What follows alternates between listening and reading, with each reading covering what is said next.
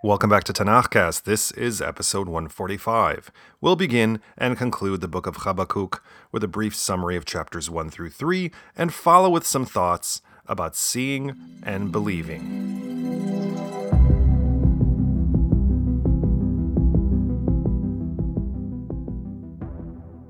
If the last episode focused on Nahum's account of the fall of Assyria, this episode is all about the empire that will fill the void, Babylon. And though Habakkuk starts out with a phrase that implies a new prophecy, quote, the pronouncement made by the prophet, blah, blah, blah, it, it really isn't a prophecy, but more like a complaint. I want to speak to you, manager, now, please. This is horse shit. Or more like reportage about the state of affairs. Quote, raiding and violence are before me. Strife continues and contention goes on. That is why decision fails and justice never emerges. For the villain hedges in the just man, therefore judgment emerges deformed. Oh, damn! And so I guess to set things right, God offers a fix. Quote, For lo, I am raising up the Chaldeans, that fierce, impetuous nation, who cross the earth's wide spaces to seize homes not of their own. Their horses are swifter than leopards, fleeter than wolves of the steppe. Their steeds gallop, their steeds come flying from afar like vultures rushing toward food. And Habakkuk goes on and on about how terrible and awful the Babylonians are, and then wonders aloud why God would see fit to unleash these animals on the world. Quote, Why do you countenance treachery and stand by idle while the one in the wrong devours the one in the right? You have made mankind like the fish of the sea, like creeping things that have no ruler. He has fished them up in with a line, pulled them in with a trawl, and gathered them in his net. That is why he rejoices and is glad. Chapter 2 Habakkuk still waits for an answer. Quote, I will stand on my watch, take up my station at the post, and wait to see what he will say to me, what he will reply to my complaint. To which God replies, Nah, I'm just kidding. Habakkuk tells us that God answered him, quote, For there is yet a prophecy for a set term, a truthful witness for a time that will come. Even if it tarries, wait for it still, for it will surely come without delay. אני מאמין באמונו של אמו בביאת המשיח אני אני מאמין So settle in for the long game because the short game is gonna suck.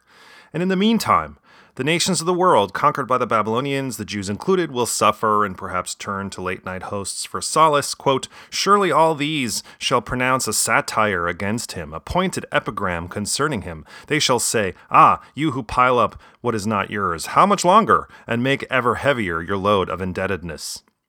But the suffering will continue, and even though the Babylonian Empire seems indestructible, it too will succumb to its own vices and crumble. And so Habakkuk offers up a prayer in chapter 3, quote, in the mode of Shigyonot. It's not clear what Shigyonot is. Some of the medieval commentators, like Ibn Ezra, take it to mean consolation, so okay. And being addressed to God, Habakkuk offers praise and flattery, recounting the miracles of the past and God's immense strength. But then he wonders aloud, quote, Though the fig tree does not bud, and no yield is on the vine, though the olive crop has failed, and the fields produce no grain, though sheep have vanished from the fold, and no cattle are in the pen, yet I will rejoice in the Lord, exult in the God who delivers me. It's as if he's not sure that he'll ever emerge from despair, but he has faith that in the end it will work out. Quote, My Lord God is my strength. He makes my feet like the deer's and lets me stride upon the heights for the leader with instrumental music. And on that optimistic note, here endeth the lesson.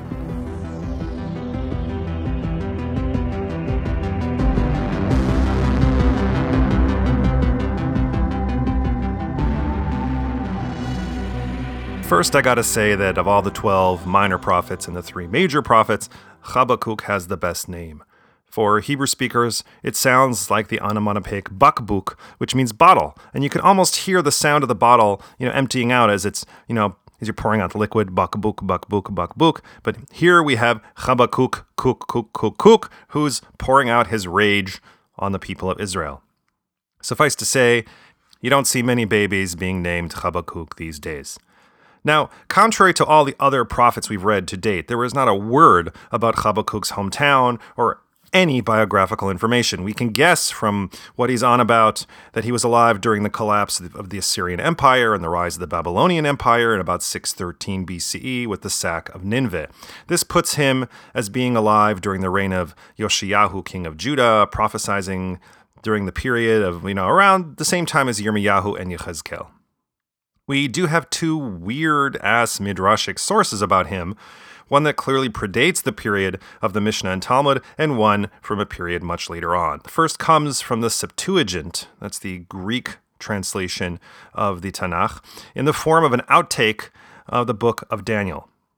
So the Septuagint, like I said, the Greek translation adds a chapter 14 to the 13 chapter book. It's deuterocanonical, which literally means second canon. That is, we Jews do not consider it canon, but Catholics and Orthodox Christians do. Anyway, this story is known as Bel and the Dragon.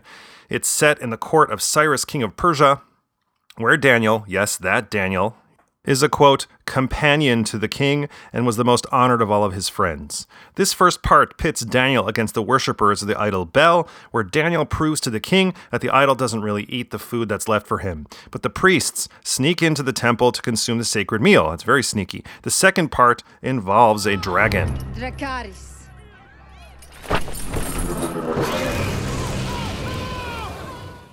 Yes, a real live dragon which the Babylonians revered, but Daniel defeats by baking a barley cake filled with pitch, fat, and hair. The dragon eats it and explodes. This enrages the Babylonians, who demand that Daniel be thrown into a lion's den, which he is. But not only do the lions not eat him, quote, now there was in Jewry a prophet called Habakkuk who made pottage and had broken bread in a bowl and was going into the field for to bring it to the reapers. But the angel of the Lord said to Habakkuk, Go and carry the dinner that thou hast into Babylon unto Daniel who is in the lion's den.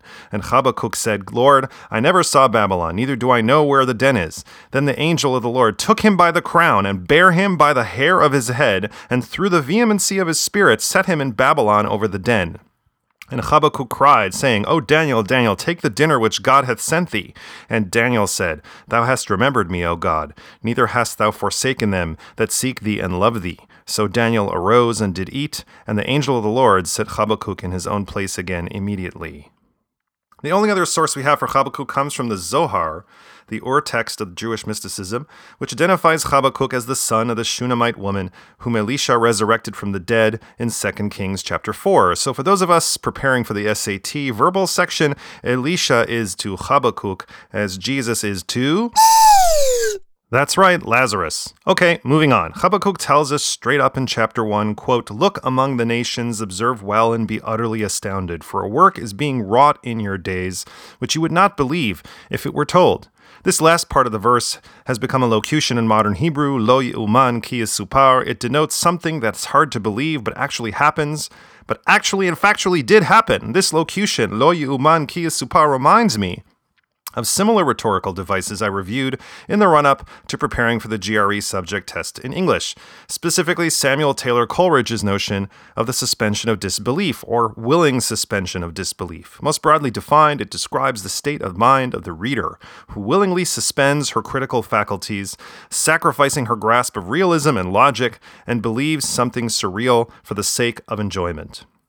Coleridge wrote that if a writer could infuse a quote human interest and semblance of truth into a fantastic tale, the reader would suspend judgment concerning the implausibility of the narrative. He was right. Readers do it all the time. You're a wizard, Harry. I'm a what? A wizard. But the key takeaway here is that we all agree that the narrative in question is implausible and surreal, and that the author is asking us to go along with it anyway. That narrative is fiction. No one is holding up today's New York Times or Washington Post or Toronto Star and asks us to go along with whatever fancy the writers are flying that day. That's not how newspapers work. Or do they? You are fake news. What the misguided American president is referring to there is not a suspension of disbelief vis a vis the mainstream press. What he's referring to is something else altogether. That is the große Lüge, otherwise known as the big lie. Coined by Adolf Hitler in his 1925 book Mein Kampf, Hitler described a lie so colossal that no one would believe that someone, quote, could have the impudence to distort the truth so infamously. He accused the Jews of doing this by their blaming Germany's loss in World War I on German General Erich Ludendorff, a prominent nationalist and Weimar era anti Semite. But of course, it doesn't take a Freudian psychoanalyst to suss out what Hitler was projecting.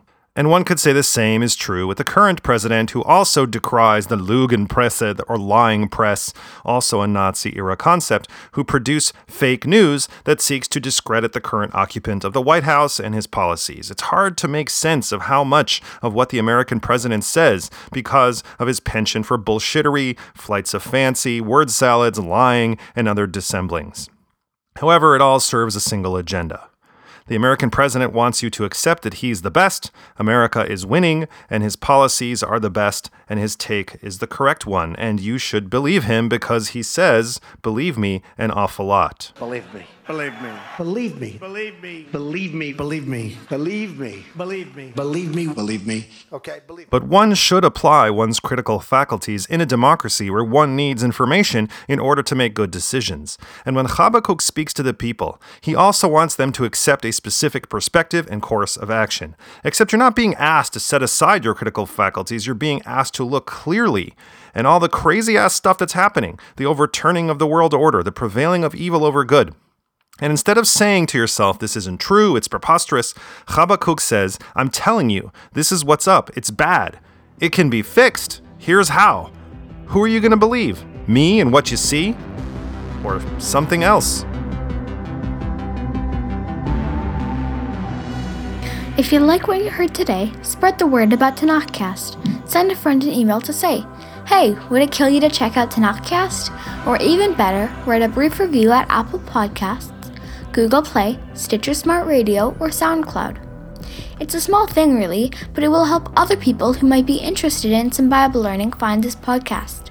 Or if you want to help in a bigger way, support us at Patreon.